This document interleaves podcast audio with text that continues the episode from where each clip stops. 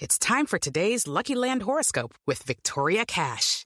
Life's gotten mundane, so shake up the daily routine and be adventurous with a trip to Lucky Land. You know what they say. Your chance to win starts with a spin. So go to LuckyLandSlots.com to play over 100 social casino-style games for free for your chance to redeem some serious prizes. Get lucky today at LuckyLandSlots.com. Available to players in the U.S., excluding Washington and Michigan. No purchase necessary. VGW Group. Void where prohibited by law. 18 plus. Terms and conditions apply. It's time for today's Lucky Land horoscope with Victoria Cash. Life's gotten mundane, so shake up the daily routine and be adventurous with a trip to Lucky Land. You know what they say. Your chance to win starts with a spin. So go to LuckyLandSlots.com to play over 100 social casino-style games for free for your chance to redeem some serious prizes. Get lucky today at LuckyLandSlots.com. Available to players in the U.S., excluding Washington and Michigan. No purchase necessary. VGW Group. Void where prohibited by law. 18 plus. Terms and conditions apply.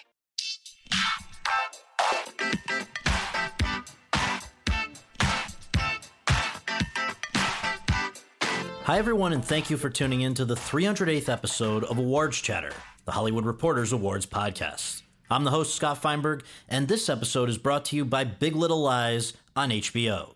The second season of Big Little Lies was hailed by critics as TV's best ensemble, as good as TV gets, and exquisite. For your Golden Globes consideration in all categories. My guest today is David Glasser, a veteran Hollywood executive who is currently CEO and partner of 101 Studios, a global entertainment studio which launched at the 2019 Sundance Film Festival and which is behind the recently released director's cut of Alfonso Gomez Rejon's The Current War, a film starring Benedict Cumberbatch as Thomas Edison, Michael Shannon as George Westinghouse, Nicholas Hoult as Nikola Tesla, and Tom Holland as Samuel Insull. It began rolling out in America in select theaters on October 25th more than two years after its original cut premiered at the 2017 Toronto International Film Festival, back when it was a property of the Weinstein Company, of which Glasser was then president. What caused the holdup? Well, in short, the explosion of the Me Too movement, starting with the flood of allegations made against the company's co founder and co chief, Harvey Weinstein. Glasser, a 48 year old former child actor, had worked at the Weinstein Company in various capacities since 2008 and says he did his best to keep the company afloat after Weinstein went down. But anything and anyone associated with Weinstein, including Glasser, was being looked at with suspicion, as everyone wondered who had known and enabled Weinstein's misconduct. And on February 17, 2018, about a month before the Weinstein Company filed for Chapter 11 bankruptcy protection, its board of directors voted unanimously to terminate Glasser. At the time, Glasser said through his attorney that he had been, quote, scapegoated, close quote, and suggested that it was the board itself which had failed to stop Weinstein. Now, as Glasser returns to the business with 101 Studios and, somewhat surprisingly, a former Weinstein Company property in the current war, he is opening up at length, for the first time, about his journey to and through the biz his experiences with and thoughts about Weinstein, and his own plans for the future. And so, without further ado, let's go to that conversation. David, thank you for coming in. Thank you for having me. Absolutely. So, I'm going to, of course, ask you about the current war in a moment, but I always, on this podcast, love to know about people's journey to what they are most recently promoting. And so I found it interesting. You really sort of grew up in this business, right? yeah. I didn't know you were going to ask me that, but all good. yes, I did. I grew up in that uh, that show business family that you would uh, that you would call. So. And, and meaning, so your your dad was like a Motown guy. So my dad was in the music end of the business. Uh, he was uh, pretty spectacular. So he sort of built uh, that music publishing business back in the day.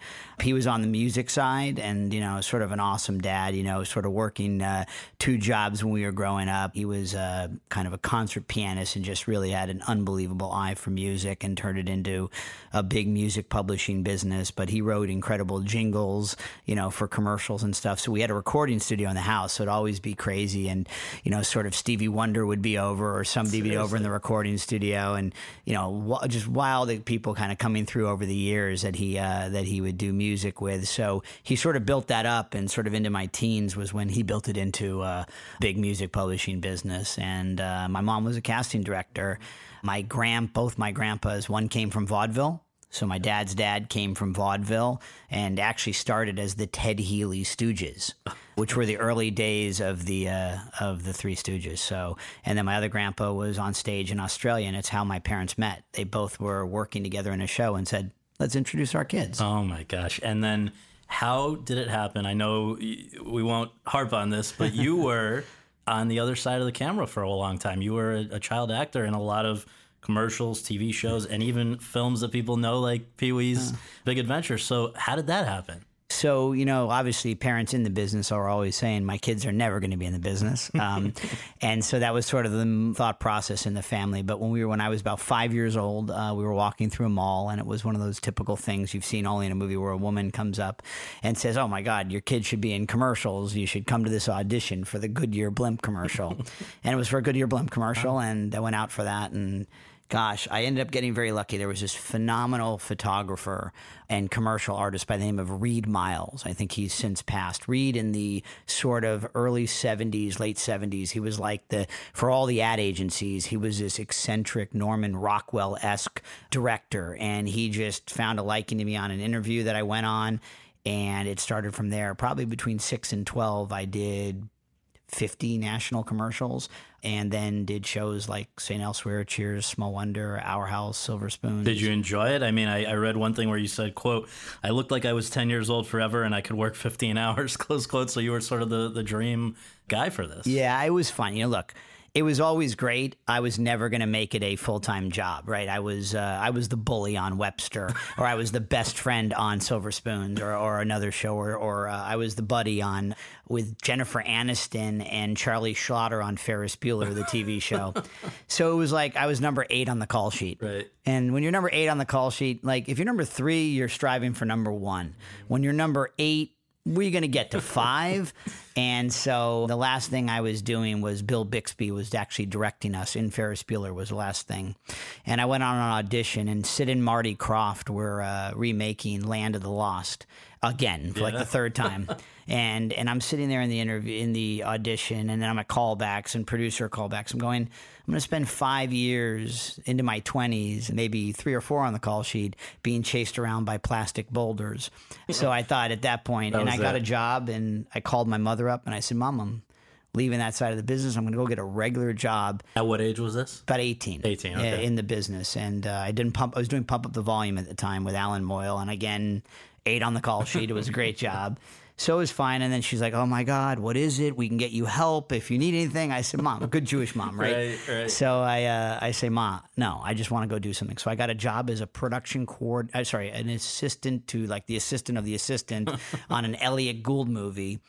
Which and one? my job, I can't remember the name. Yeah. I was, I picked him up. My job was to basically drive to his house and make sure Elliot Gould uh, got to the set and take him to the set. Right and it was my I was I was so happy. It was like I was on a set, and there's something about and I just it's an it's an addiction of that smell at six o'clock in the morning of the trucks rolling in and the breakfast burrito in your hand and I just loved it. It's just like I can't do anything else but that. So I started in production and that's sort of how I worked my way up. And was there any, you know, you mentioned the the Jewish mother thing that we both have in common. Was there any kind of pressure to go get a uh, college degree or something, or in this business, the guys who built the business never had that. So was that not an issue for your family? Well, look, it, it, was. I tried it, so I did. I got six months into Cal State University of Northridge, and I was in the radio, television, and film program. I joined the fraternity, ZBT, and I did it all right? right. And I'm six months in, and I'm in the radio, television, and film. By that point, I'd been working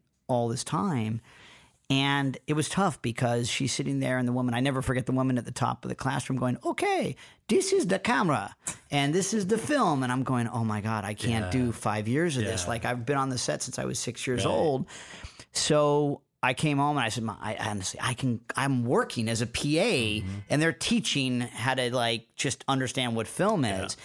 I knew about film. I had already watched, you know, all the great movies. I, I, I had more knowledge in my experience. And it's a tough thing because I have three kids, and one Uh, one's at Chapman right now in the middle of his thesis in his senior year. And, you know, I, I have pushed them to that college because I didn't do it. And I think some of the sort of business mistakes that I've made in my career of just, you know, bad decisions in sense of like deals or you don't read something or whatever, I think, or the accounting side of early businesses, you sort of lose that by not having the school thing. The other side, the drive, the creative initiative of doing stuff. So I've always debated it, but with my kids, I yeah. sort of made them. So my parents were okay with it after a little bit. So from being Elliot Gould's driver, how do you wind up doing, you know, it sounds like in those earlier, you know, years, foreign sales, some element of financing and production. Just how did it graduate into being something more serious? Yeah. So look, I always loved it and I knew it was a business I wanted to pursue.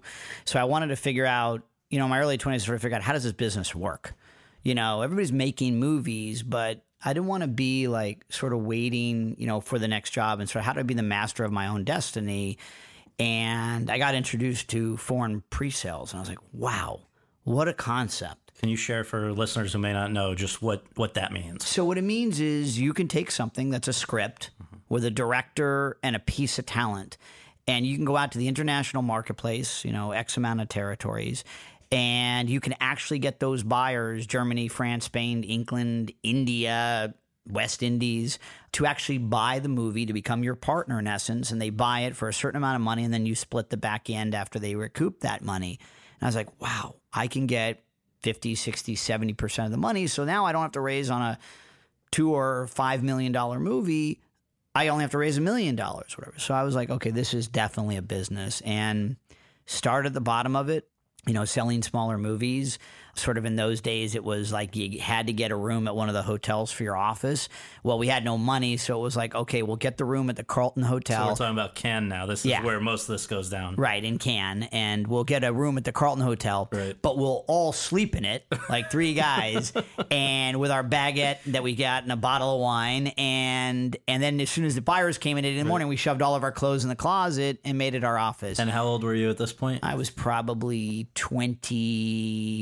22, so 23, yeah. Learning to how to not in a in a negative sense, but how to hustle. Yeah. Gotta, yeah. How to how to grind it out and yeah. sort of understand the business. And it just was such an unbelievable place to be to see and then to go to AFM and Cannes and see these rooms filled with 20 it still amazes me today. Mm-hmm. I was mm-hmm. down there yesterday and it's like there's just movies everywhere being sold and I was like such an under business. Like I was a creative guy, but I'm like, wait a second, this is amazing. I can somehow figure out how to take the creative and, and figure out how to do it. So I came up in a time where foreign sales was booming. It was amazing. What was that? Was it was it uh, I guess pre DVD boom? It was right right about the DVD yeah. boom was the first yeah. boom. So DVD just hits in a big way and it's you know the German Neuer market explodes, and it was just like there was all these companies coming into the marketplace. There was new funds, always new money, some new territory, and it was just wild to watch. It was such an incredible time, and uh, I had a blast. I mean, it was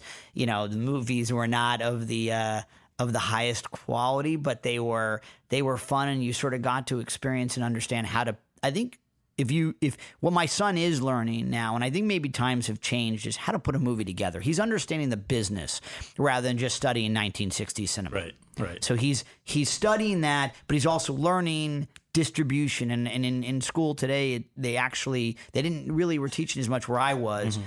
distribution and strategy and marketing and and because you have to when you leave college you know you want to get a job and you, while you're pursuing your creative side, you still need to put food on the table. Right.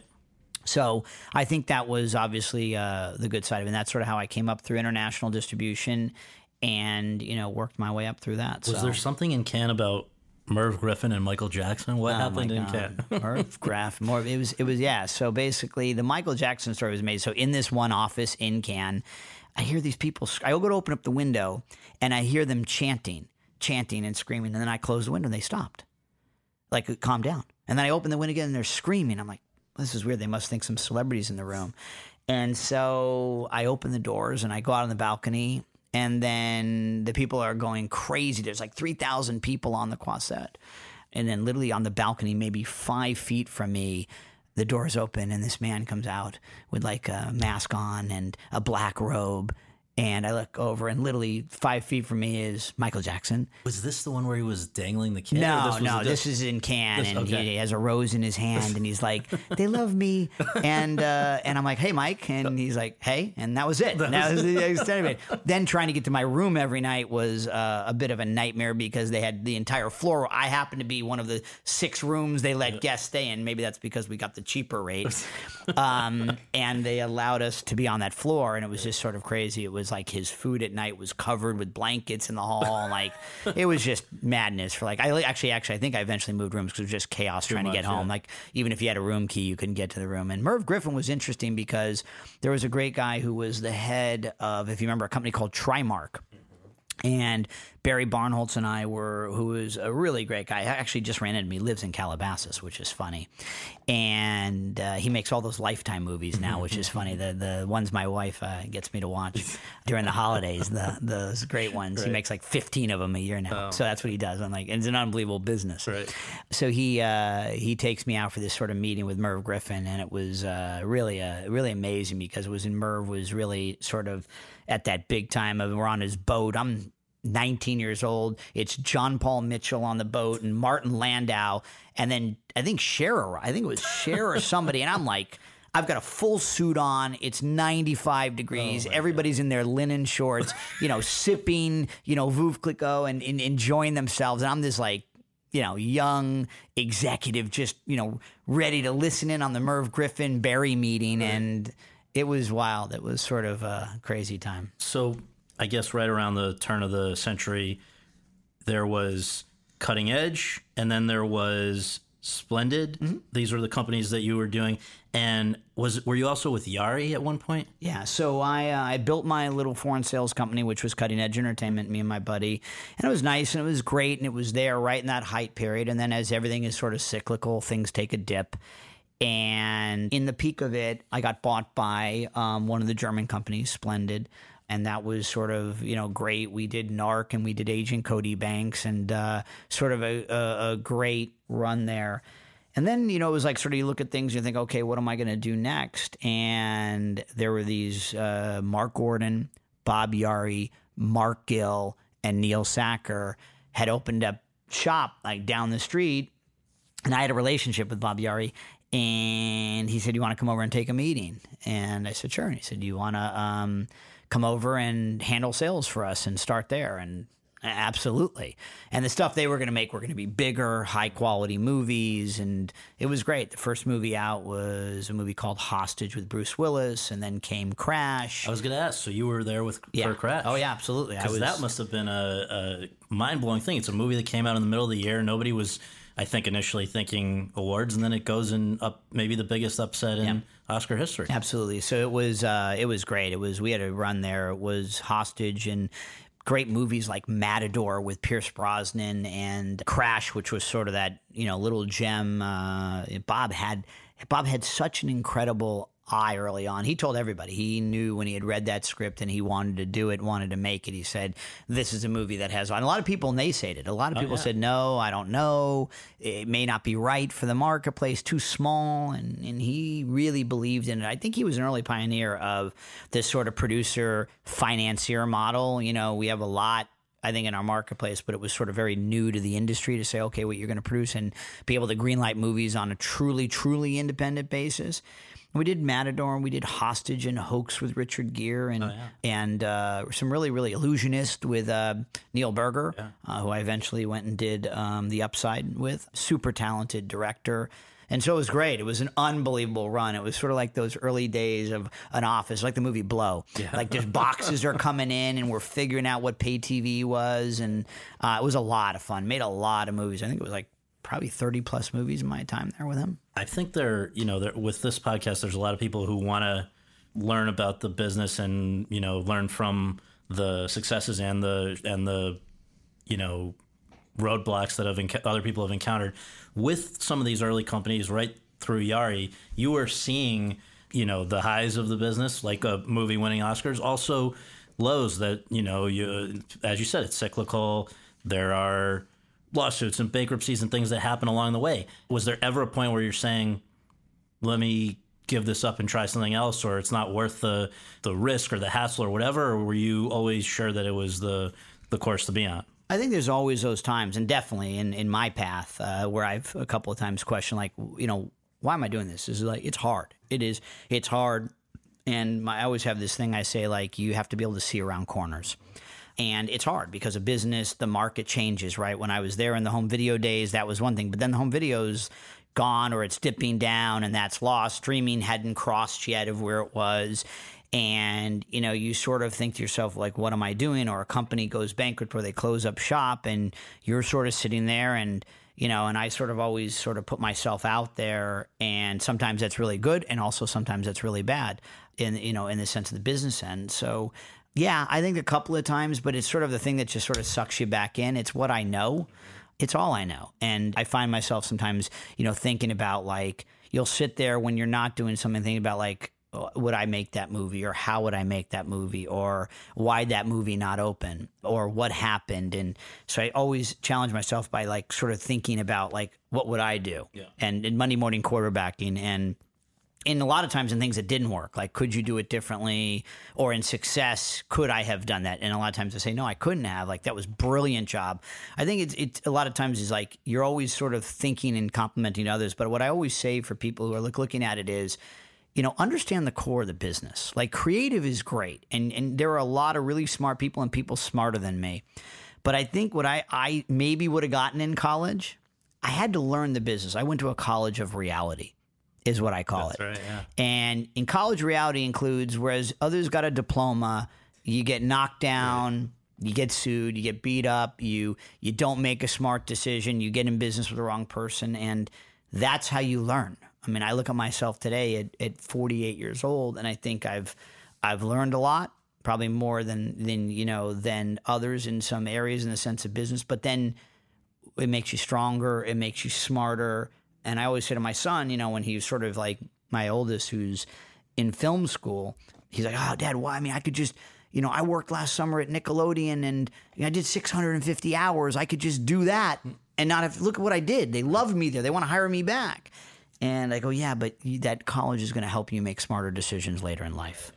So this leads up to the point of I think where I first met you around this time in I think it's about 2008 when you first maybe you'd already known these guys but I think when you first went to work with Bob and Harvey Mm-hmm. and how did you first cross paths with them and I would think their reputation as being the makers of of a lot of important movies but also tough personalities might have preceded them for for you so what what was what was that like to how did it just come about that you were now i guess handling from was it from the outset production sales and finance deals or did it graduate to that Right.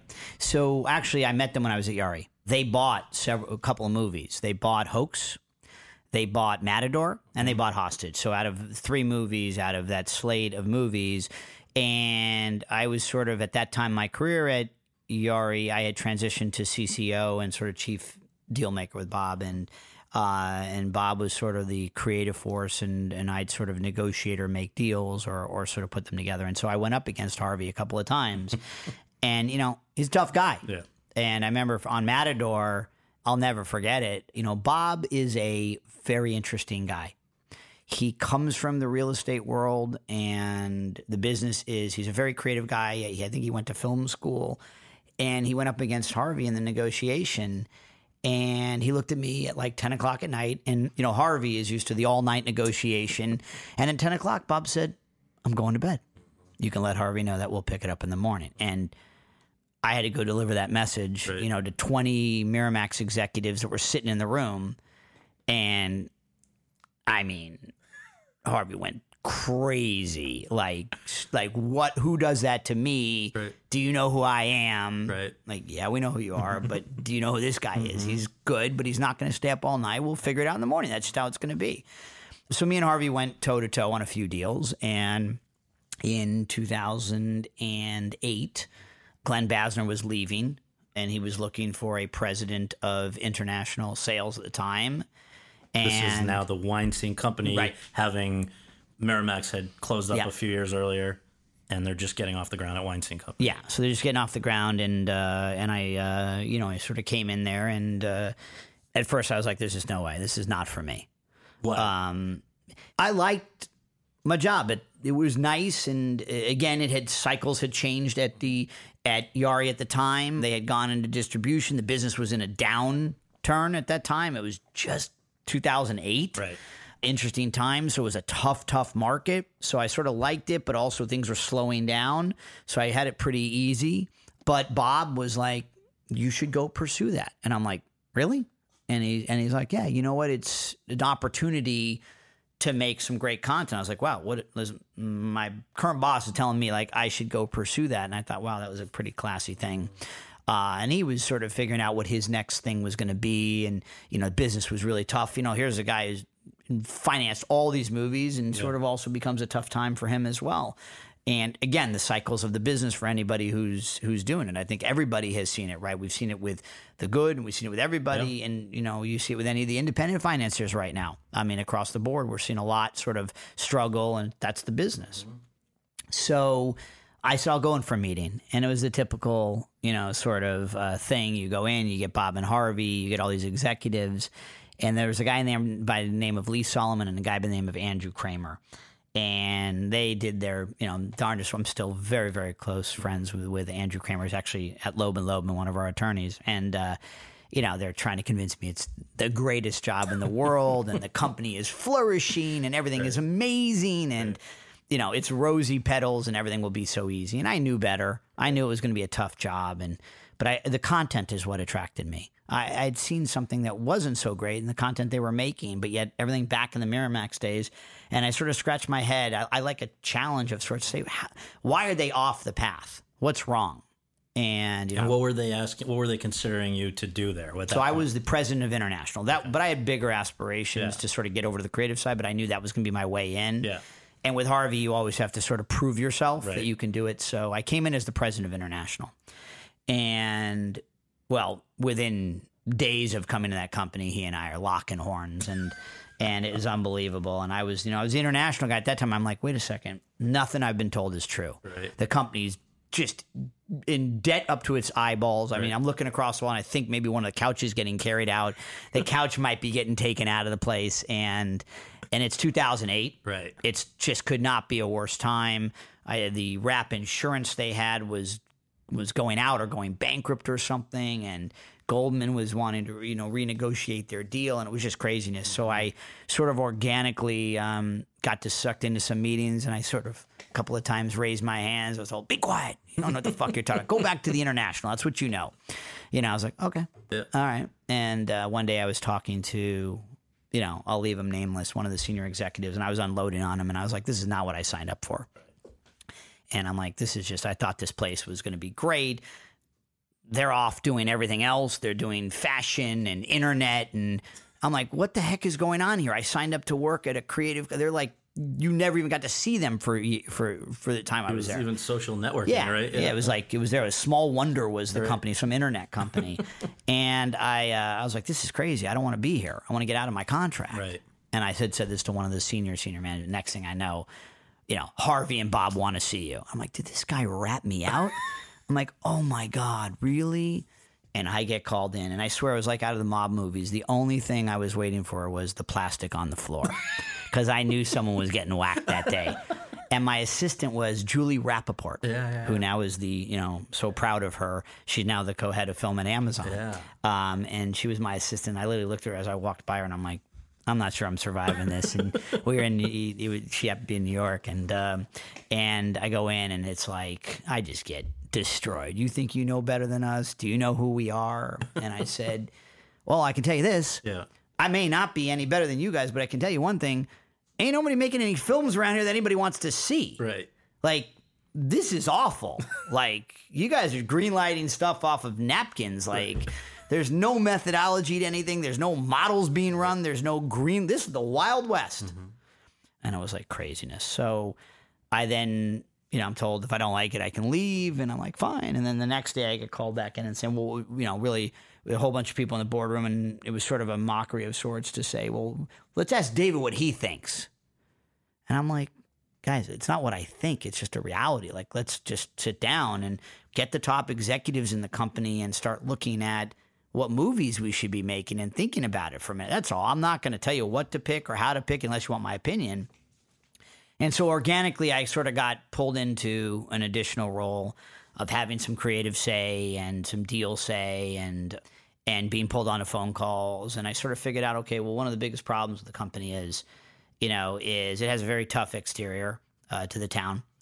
And how can I sort of be that buffer between them and the agents and them and the talent and, and various people and on the business side?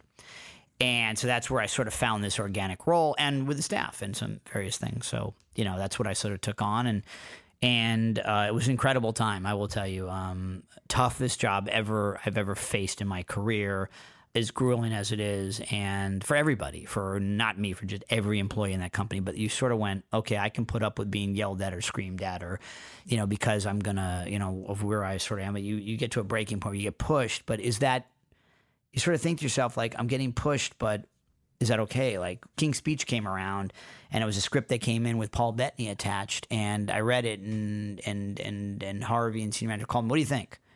I think it's great, and I think it's something to go after. Fine, then you're going to get on a plane, you're going to go to London, and you're not going to come back until you get it. so 24 days later, I found myself in London literally every day going over to the producer's office or waiting four days to get another meeting and it breaks you. Like there's a time right around day 20. I mean, I'm in a hotel and I'm I got three kids and I wanted to go home. And I'm like and I'm almost, you know, broken because I'm just like I can't get this done. What was the main obstacle? Just Peter Rice at the time was bidding for Fox Searchlight, and it was it was a you know it was the Weinstein Company was not as shiny as it used to be, and you're trying to convince them that you have the money and we're going to be okay, and that we're going to, sh- you know, clean up the genie, the lamp, and it's going to be really pretty again. And so I had to sort of, you know, so, you know, that's where the sort of role I became in is like, hey, go get on a plane and go to China, go to Qingdao, go to Dubai, go to, you know, and I sort of found myself in that position to chase projects and deals. And, uh, and it was an incredible time. It really did turn around for a while there yeah. with. Reader, Vicky Cristina Barcelona, and Glorious Bastards and King's Speech that year. Then it was into the Butler and Silver Linings and Artist. The Artist. We went back to back Oscars in 11 and 12 with The Artist and King's Speech, and you know, it's it was a, it was it was crazy, and it was sort of also you know, you came home from every vacation early. I'd be three days into a vacation with the family, and you'd get that call, and you're like, you need to get on a plane tomorrow, and you need to go to, and you need to go to that set, or you need to go to that deal, and you're like, you know, so it was it was an incredible time of sort of resurgence and and and and, and watching the company sort of go back. And it was a great team. The people there, the head of distribution, the marketing. It was that team in 2010, 11, 12, 13, bar none. Just, I mean, I think one of the best, you know, in the game and at you, that time. At, at, what I think probably around then. When did your your dad came in as head of music? So my dad came in uh, to sort of redo music right around 2010 and sort of build out the music publishing end and you know, and uh, it was it was fun because you know it was uh, it was really really great. I, I, enjoyed it because you know he's great at it, so he put the soundtracks together or built out an entire music publishing business that brought the company millions upon millions of dollars. But more importantly, it was sort of fun. You know, he was in the LA office and I'd be in a meeting in the boardroom and they nicknamed him like the mayor. So like we'd be in a meeting with like bankers and 10 people and my dad would walk in and be like, we're going to lunch, two o'clock, one o'clock. You want to have lunch? I'm like, dad, I'm in a meeting. Like, I'm in a meeting. Can you give me a minute? Like, oh, okay, okay, okay. Are we going to lunch? Yeah, yeah, yeah, yeah. Okay, we'll go to lunch. I got to have lunch with my dad once a week. It's pretty freaking awesome. I mean, I would hope my kids want to have lunch with me once a week. But Absolutely. yeah, it was fun. But he was literally he could he was he was like kryptonite to uh, to Bob and Harvey. They would never yell at him. And not, and that Mr. wouldn't Mr. be the case G, for too many others. Yeah, right? no, it was no, it was not. Not for they. There was a little bit of respect for the uh, for the older uh, seasoned vets. But well, it's no. interesting because it was also the same with um, who's the the older distribution oh, guy. Oh God, um, oh my gosh, he came in every Monday. I'll never forget. Stephen Bruno had a marketing meeting with him every Monday he's since passed, right? Yeah, so, yeah. Um, oh my gosh, it'll come to me. Arthur Manson. Arthur, yeah, yeah. Arthur Manson. What a great, yeah, never. And Arthur would come in, and it was wild because he would. Arthur would come in, and he'd have still in his older age. He was slower and he would shuffle up to the boardroom where all these young executives were just beaming with things to say and he would say one or two amazing things and be like oh thank you arthur so why was it just a matter of burning out or, or what happened that in august 2015 you say you're leaving the weinstein company and then a month later you change your mind and say you're coming back what was that about so i got to a point where I was fried. We had a lot of deals that didn't happen. You know, there was a sale to ITV that didn't happen. I think a lot of the senior management was just tired. You know, you can only be on the treadmill for so long. And I just got to a point and, you know, I'd, you know, I'd been, I had been out there just thinking about what that next move was. And there was an opportunity that popped up that felt right. It had its own, um, you know, sort of restructure issues that would have sort of gone through. Again that cyclical basis for everybody. And so it was a big task but yeah i was i was sort of done. I was sort of fried. I was sort of angry and and and a little tired and think that i needed to change and then you know it's the you know sort of amazing thing that you know they do that's unbelievable is you sort of make a decision and then they sort of come for you and you know promise you the world and you know, tell you everything's going to change, and the board told me everything is going to change, and things are going to become better, and there's going to be better green light committee and governance, and so I'm like, all right, maybe maybe I'll give it a little bit more time. So you you had a new three year contract, and it sounded the way it was reported in the media.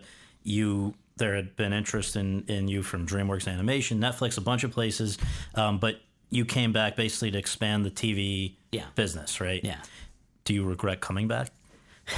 In hindsight now, yeah. yeah. I mean, in hindsight, when I sort of look back on it all, uh, yeah, I mean, absolutely. Nobody, I think anybody who came back in that time frame or anything, you sort of look and say, you know, wow. But yeah, I, uh, there was a lot of good people there that needed guidance and stuff like that. There's a lot of people there that worked for me for years that I was leaving behind, who had worked for me at other companies or people that I had convinced to come there. So I also felt a sort of like, you know, I'd promised a, a lot of people being there was going to be like, we're going to be making this content or doing things. And so it felt like sort of abandoning him too was a thing that I sort of felt was a little tough to deal with as well. Well, one of the things that happened when you came back, I think, was the the beginning of the current war being at Weinstein Company. And just, I remember on, and I, I, made a note of this, September 9th, 2017, I'm at the Toronto International Film Festival, Princess of Wales Theater for the world premiere of The Current War. I quite liked it. A lot of people were giving it a hard time that night. And in fact, so I, I remember I I think I tweeted or I wrote my article. I'm back in my I skipped the party, back to my hotel room and I get a call. It's probably like midnight from you may have been on the line, but I know it was, it was Harvey saying, you know, don't cave into the pressure from these other people who are knocking it. You know, stay tough that you you know with what you believe. So he was uh, clearly though was not going over in the way that anybody involved with it wanted it to at that time. What from where you were sitting was the issue? The the issue was that the movie was rushed to be there. And I think the lesson that I saw a lot is that happened, right? If, um, you know, Harvey wanted the movie out, he wanted it at a festival, or he wanted it somewhere, you know, he was determined to get that done. And you sort of bought into it because, you know, sometimes it worked and sometimes it didn't. In the case of Current War, it wasn't ready. It just wasn't. Uh, Alfonso wasn't there. Alfonso wasn't there. And he just sort of was like, you know, I need more time with it and it got rushed into a place where it just was shouldn't have been shown there at that time. And I think with filmmakers, you know, you sort of need to let them have that journey to get that film right. Right? If if I always say this something internally like you got to leave it all in the field for marketing or even for the filmmaker. Meaning that to get that cut to the place where they're the happiest, right? It's gonna it, it, that way you're never gonna look back and and have any regrets, right? They if I believe a relationship between the sort of filmmaker or the studio or everybody is. We all do our job. And no matter what happens afterwards, if everybody leaves it all in the field, then nobody can say anything to anybody and we did it. Right. And and that's sort of how we feel. But when you have somebody who feels rushed or a date that's forced upon distribution or it, it's, it's any of the chain, people sometimes feel like they're not ready. And so the situation here was that the movie was going to be released in November 2017. so again, September 9th, 2017 is the Toronto premiere. November 2017 was going to be the release. And then October 5th, 2017, I just am wondering this is the day that I guess the world changed in a lot of ways when the New York Times story came out. Had you hear about it? What was your reaction?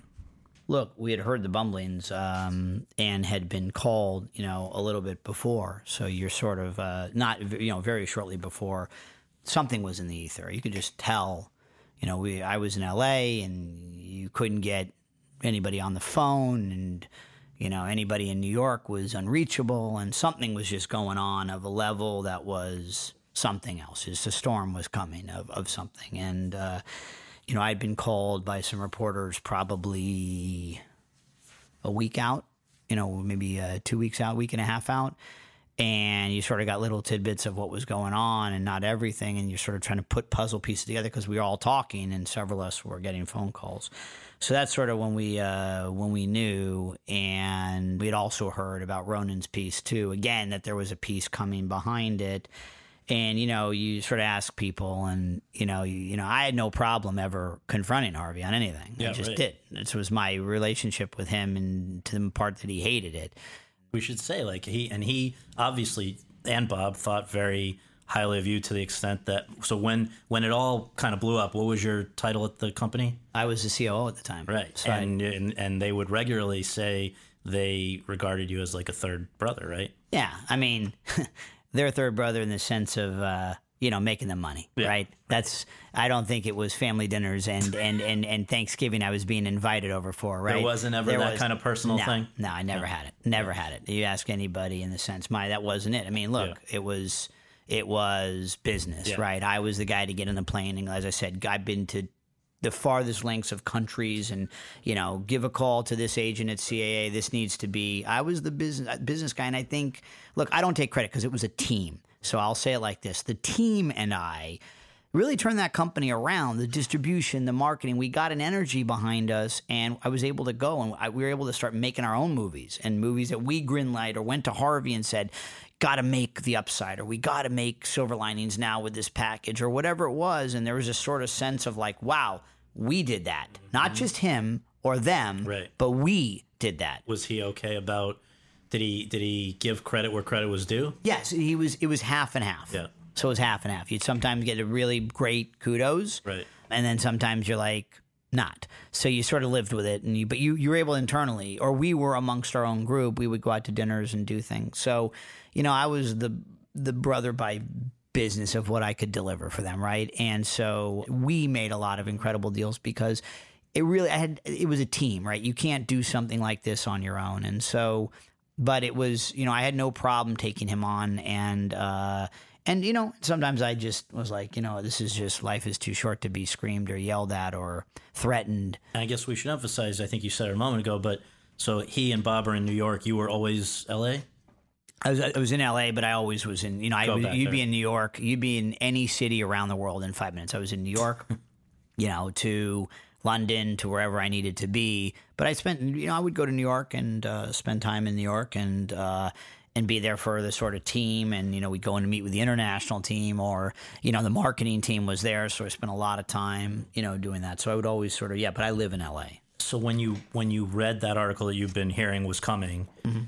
did you immediately know there's no coming back from this for the company, or what was your reaction? No, I actually didn't. I actually felt that it could have been the opposite, which is, you know, that this company was strong enough to go forward on its own. I had a different opinion, and I felt like these team, this team here can go do this, and and maybe there is a better world without, you know, If you cut ties with Harvey, yeah, and yeah, and uh, and that was the vision, sort of. I saw at that point of, you know, of sort of moving on. was he as uh, I'm not going to harp on any of this, but I just think it's uh, to go to where we get to the present. We just have to establish, you know, what was going on when this movie was in limbo. So the the the world as you know it, you're at this company. The company, everything is is in jeopardy because of what's now come out. Do you call up Harvey? Do you say what the fuck? Like, what are you? What? Are, how do you handle that moment when the building's on fire? Mm-hmm. Yeah, so look, I did, I did, and it was the last conversation I ever had with him. It was the day, I think it was the day after, or because I've been trying to get him, and you just, it was impossible. It was like lock and key, and the door was closed, and you couldn't, you know, you couldn't even get a phone call in, get past five people. And uh, I did. And I, and I said, you know, come on, like, like, what the fuck? You know, and, you know, if any of this is true, okay, which it sure looks like it is, you need to do the right thing for all these people here and you know and stand down and you know and just you know not you know let this let these people try to figure out what these pieces are because it was a really emotional time in the company. There people had been there 28 years, 29 years, 15 years, 16 years in the halls crying, you know, rightfully so, emotionally exhausted that their lives were in this company and there were victims and, and survivors and, and, and employees and all of this sort of in one big uh, bit of momentum. And, you know, and you guys did. I know from I had friends that were working there with you guys, and you, you gave it a go for a while to keep it Yeah. afloat. Um, but I wonder, just from the the perspective of, you know, it sort of like cast a. It made people defensive whoever dealt with him in a in a way because from the outside, I think people assumed, and it's not only in, in the company, but even in this whole business, they say this about journalists. Everyone must have known, right? Mm-hmm. And I think that's if if that's not the case for someone, that's a terrible thing to be accused of, right? look, it was, it was, I think, a time where, you know, I think that was that shadow was cast across anybody. Anybody that had touched business with our company or any of the other companies that were going through it momentarily afterwards, right? Who knew what and why? Now we have lawsuits that are out, books that have been released, um, articles and paperwork from the company. The accounts have been gone through, the emails have gone through, so there's a picture. But back then, there was the unknown, and and I'll be the first to say also, like we all at the company didn't know. Did money come out of the company? Did it go to any people? Was it why? Like you think you know, and I, I wasn't. You know, we we, you, we I wasn't on the accounts for, to to do anything with the money, but you want to know. So then you're asking questions to your board. You can't get answers. You're like, I don't, you know, what's going on here? And you know, with his, when I was on the phone with him the last time, it was like complete, utter denial. You know, I'm wrong. You know, why am I believing everybody else? And um, and that was the last time I spoke to him. Did you feel that the way you were treated in the exit of the leaving that that company, you know, there were there was there were insinuations like how could someone not have known about the HR complaints or the payoffs or whatever? Did you feel that you were it was inaccurately portrayed that you would have absolutely known more than than you're saying you did? I think there's a lot of stuff across the board that was inaccurately portrayed. However, I do understand that time because everybody has to sort of sit back and we're in a media revolution, you know, social media, all of this going on that everybody wants to sort of and it was a time where a lot of people got hurt, are hurt and hurt and and there were a lot of people out there that wanted answers. So I think I've learned to look back on it and realize that I can't be upset about that because there are people in a lot worse position than myself. And yeah, I mean, it was sort of you sort of think like, wow, I put all this time in, I really worked hard to protect these employees, meaning from like just the the grind of the company, and then there's this whole other um, end of it. But And you've said in other things I read that it was like, uh, you know, it was understood that he had extramarital activities, but it not ever non-consensual. Is that correct? it- from what again, from what I know, Yeah. you saw Harvey always with you know anybody you would go to anything, so you always saw that, and you would think, okay, that's for that's that's his thing, whatever. And you know, it's not my place to to tell him what to do. And nor did anybody else. This has been 30 years. I was only there for eight and a half, of which I was the, you know, really running the company for about six of it. So, but it was in, it was a crazy time, and I think everybody needed to try to figure out what really went down and did the company pay off anybody and was there anything and then you know it sort of got a little you know it just got to be a point where i think everybody had to sort of figure it all out So you and the company, that relationship ended in February 2018. A month later, the, they go for Chapter 11 bankruptcy protection. So that was the end of them. What were your thought? Were you always saying rather than, you know, join some existing operation, I want to be the master of my own fate in a way and start something myself? Or how did you end up arriving at the idea? Let's start this this new place 101. I think it was. I think there was that moment that we talked about at the beginning of this, which is like, am I just done with this? Is this like, I was fried. I was, you know, had been through the company. Mm-hmm. Forget about what had just happened. Again, like I said, you know, there's a lot of people who were in a much tougher place, and uh, and but I just looked at the business and said, this is just look at what's just happened. All these, you know, all these people. And that was probably one of those moments where you just go like, why am I? What am I gonna? What am I doing? And so, do I want to go work somewhere? Or do I want to go and do something else? You know, you know. Um, what would you have done?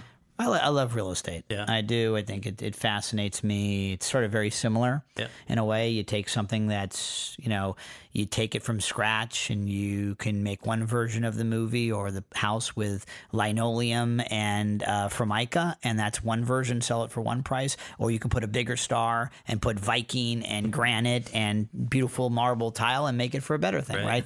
I don't know. yeah. Seems like there's a synergy there, or there's yeah. a, a, way to make it work. But I then sat down and I thought about the business and sort of looked at Elaine, and and we were really at the end there on the business end on fire.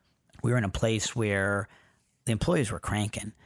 And the team was doing a great job, and the TV business was booming. We just made a $200 million deal with David O. Russell at Amazon for the largest TV show sale ever um, on a project that I had been uh, shepherding. That was sort of a baby that I've, that I'm dealing with with Scott and Alexandra and David O.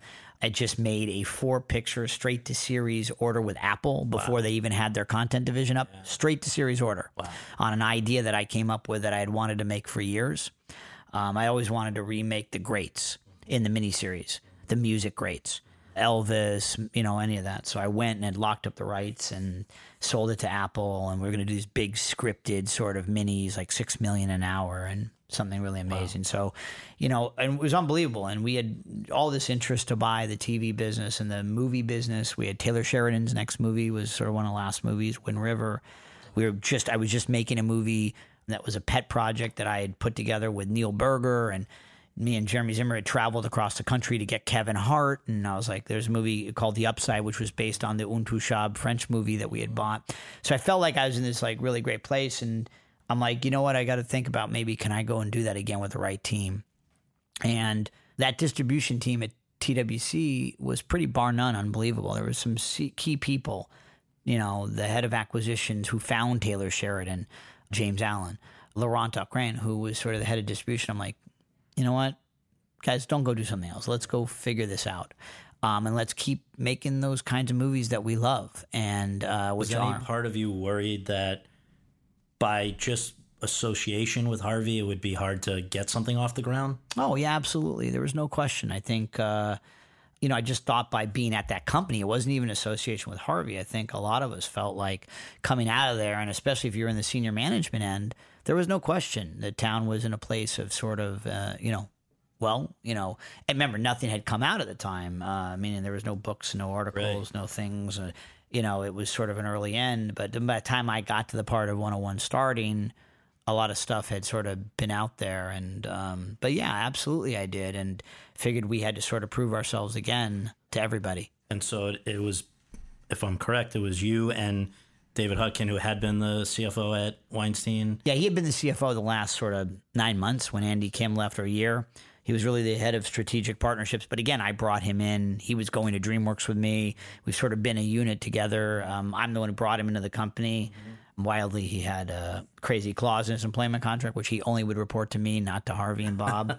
actually became a bit of a trend, actually. Yeah. um, but yeah, so he came with me, and he, you know, and uh, and sort of had a vision of you know how to do it. And uh, uh, sorry even before that was sort of so it was a little bit before he was still there until sort of july. And um, i'd been talking to a really good friend about sort of like you know how do we do this and what do we do? And we were sort of scratching our heads thinking about what would be the um, what would be the uh, the right way to sort of go in and really build a truly independent movie and a company and we're thinking about okay how much money can we raise and what can we do and so it just sort of organically started to take flight and i didn't know that we were going to build out a fully fledged studio because um, you ended up with what did I see like three hundred million dollars in financing of capacity? Yeah, of capacity. Finance yeah. is great, so we end up in a in a great place where, but we had great sort of shareholders who showed up who believed in the type of product we were going to do, and I had worked with several before who sort of wanted to see the company, you know, pieces of the company or those kinds of movies that we do best continue. So, how does the current war re-enter the picture? So, one of the first things as we're sort of built the company and we're getting everything set up, we get a phone call from the bank uh, who ended up taking the movie back. And This we knew Lantern, or this was from taking it back from Lantern, Uh-huh. which is just ironic in the whole thing. Seeing uh, me and my buddy were the ones that brought Lantern into TWC, which is just crazy. And then I find them, they fire me and uh, end up buying the company, which is just remarkable. I get a call from the bank. I hear it's available. I then get a call from, it's very funny, one agent, two agents, three agents, like, this would be a great thing. And at first, I sort of scratched my head and I said, no, I'm not going to have anything to do with any of the films. because it, it would seem like there's a, continu- a continuity Yeah. between the Weinstein Yeah. Company and you. And and just sort of like that put the you know I, that but then the, what quickly takes over is that wow you know if i'm really going to say to everybody this is the kind of company we want to be what a better way to take a movie that's sitting on a shelf with martin scorsese as the executive producer alfonso rejon gomez who is a super talented director who didn't get his cut benedict cumberbatch michael shannon tom holland nicholas hoult you know what? I don't know if we ever can get the patina of TWC off of it, but you know what? I, I want to give this a shot. And it wasn't a hugely expensive thing to get it to you guys, right? look a new relatively company, for a new yeah. company. Yeah. You know, it was millions and millions Yeah, of dollars. Uh, yes, it was it a seven or ten million dollar acquisition out of a festival. No, but it was still a big chunk of money and a big commitment with P and A and everything. So yeah, it was a you know almost fifteen million dollar. You know, by the time you're done with everything, Yeah. um, endeavor, not cheap. And what what you did before you would ever let the movie be seen again was you go to Alfonso and you say what like or, or what did he he was itching to get back So he tinker was already getting back in there. So he had already he already started or had the vision of tinkering it, and he had already started to do one pass that everybody stepped up to sort of help him do. So I can't, I don't want to take away from what Basil Iwanyk and uh, Timur Bekmambetov had done. They gave him the road to already start that, and that was what they did. When I got there, I said I was going to go and give this the path to to get out there. So we stepped up and did what we did. And then I feel, you know, sort of there was momentum behind it. And then Al- Alfonso came to me and said, I want to take one more crack at it. I'm like, great, let's do it. And we did, took another crack at it. And he got it to where that moment, and I won't ever forget, I was sitting with him at lunch and he had a notepad in front of him with, all- with these last bit of changes he wanted to make. And he said to me, look, I can't ask, but you know, it's going to be whatever it is going to be a hundred or one hundred and twenty five thousand dollars to do it. And it was just a matter of like, yeah, do a I few mean, more yeah, to keep doing because he it, it, because of where he had been with it sort of being cut off at Toronto. He, he it came to him in little spurts of time, right? And he didn't have that right amount of time to get it right, and he finally felt he had gotten it right. So we we we stepped in, and I think it was a matter of, and it was the whole team. You know, it was the whole team looked at it and said, "Let's get behind this." It's just the right thing to do, and it's the right movie, and it's the right thing to say. No matter how much money we make or don't make, it's just the right thing for the company to be part of because I think a lot of times movies get decided by how big they are at box office or you know how much money is made which yes we're in a business right? I get it. But there's also the fact of sort of putting that movie out there and getting you know sort of the ability for it to be seen. And isn't if I, it's been reported that Alfonso sort of a, a mentee of Scorsese, and Scorsese got involved with the editing? Is yeah, that true? Yeah, yeah. From what I understand, it, he had um, that again happened in that previous when Timur and Basil had had gotten that cut going right when I came into the picture, and he did. Uh, him and Marty are close, and he had an incredible clause in the contract where Marty sort of had that final cut approval, and that was sort of how Mike Simpson and Roger Green and Chris Donnelly geniusly were able to get the movie back. So yeah, and uh, and he helped them. So how did it feel to have this go out to the world finally, and to in a way introduce your company to the world? Look, I think it was great. I couldn't be prouder of the movie and of the talent and partners and everybody and my team um, because you're going in to release a movie that I couldn't ask for a harder job. And someone said to me, why? And I said, type in current war. What comes up? Shows a 2017 movie with a 31% Rotten Tomatoes. Now you got to go try to release a movie. It's almost an impossible task. I mean, the fact to do any money at the box office, if anybody goes and just Googles it, I, I kept asking my head of digital marketing, is there any way to change that? No, you can't. Well, so the movie never came out. And it's also showing a box office number that it never opened in the US. Was there ever any thought to changing the title? You know, it was, I think that would have just been trying to put some makeup on it or something to make it look different than what it was. I think we wanted to stay authentic and real. And I think the only change that the team brilliantly came up with was that it deserved its its new Rotten Tomatoes score, right. which they, you know, was the, this is the director's cut. That's truly what it is. And it doubled its score, you know, from 31 to 60 something. So I thought, wow. Again, not measured in dollars. That's a pretty unbelievable task, you know, for them to do that and it was great to see the team working together, right? This is some people had worked together, others hadn't. So it was this new machine. And just looking and saying, you know what, I think this team is going to go really far because uh, they were given every roadblock that you can imagine, uh, everything you can imagine that would have been against you to try to release a movie, and they did it. So to just close the last minute, we always do kind of just a rapid fire. First thing that comes to your mind, what is the 101 project that is still to come that you're most excited about at the moment? I'm really excited about Unstoppable. Uh, I think it's a we do true stories really well, and and we we have a great motto in the company, which is that Neil's our head of marketing, and it's we create cultural conversations, and we're doing it with um, Dwayne Johnson and producing it with him, and it's a true story of Anthony Robles, you know, who was the one-legged high school wrestler that went on to become world champion. And I think it's just a beautiful story and the kind of story that is such an inspiration. And I think it's the kind of thing we're really excited about, sort of um, watching it. We're make a big announcement in the next few days on it. And it's like one of those movies. It's homegrown. Yep.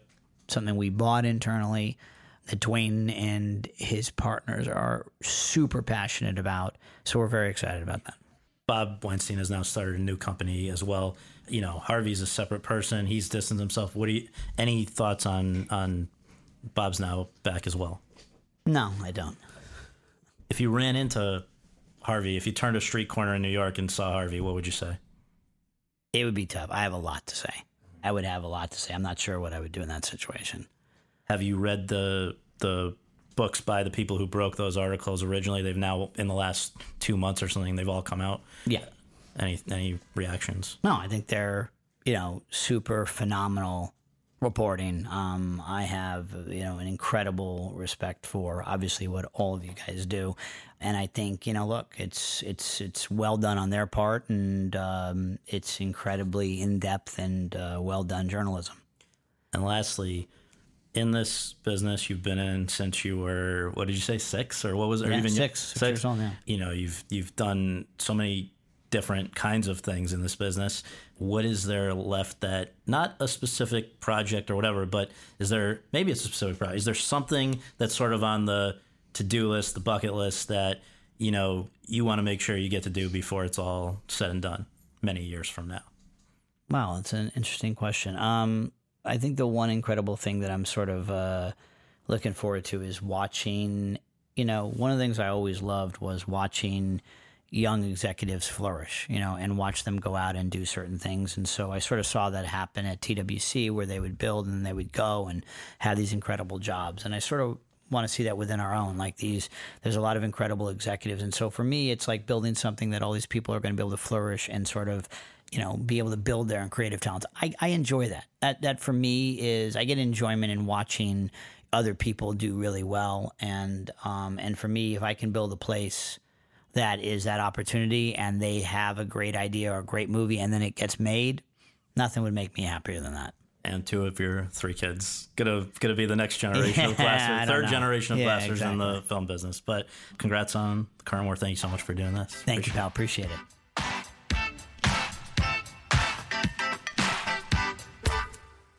Thanks very much for tuning in to Awards Chatter. We really appreciate you taking the time to do that and would really appreciate you taking a minute more to subscribe to our podcast on your podcast app of choice and to leave us a rating as well. If you have any questions, comments, or concerns, you can reach me via Twitter at twitter.com slash Scott Feinberg. And you can follow all of my coverage between episodes at thr.com slash the race. Finally, be sure to check out all of the other shows that are part of the Hollywood Reporters podcast network. Rebecca Ford and Rebecca Sun's Hollywood Remixed, Lesley Goldberg and Daniel Fienberg's TV's Top 5, Josh Wigler's Series Regular, Carolyn Giardina's Behind the Screen, and Seth Abramovich and Chip Pope's It Happened in Hollywood. On behalf of all of us at The Hollywood Reporter, thanks for listening.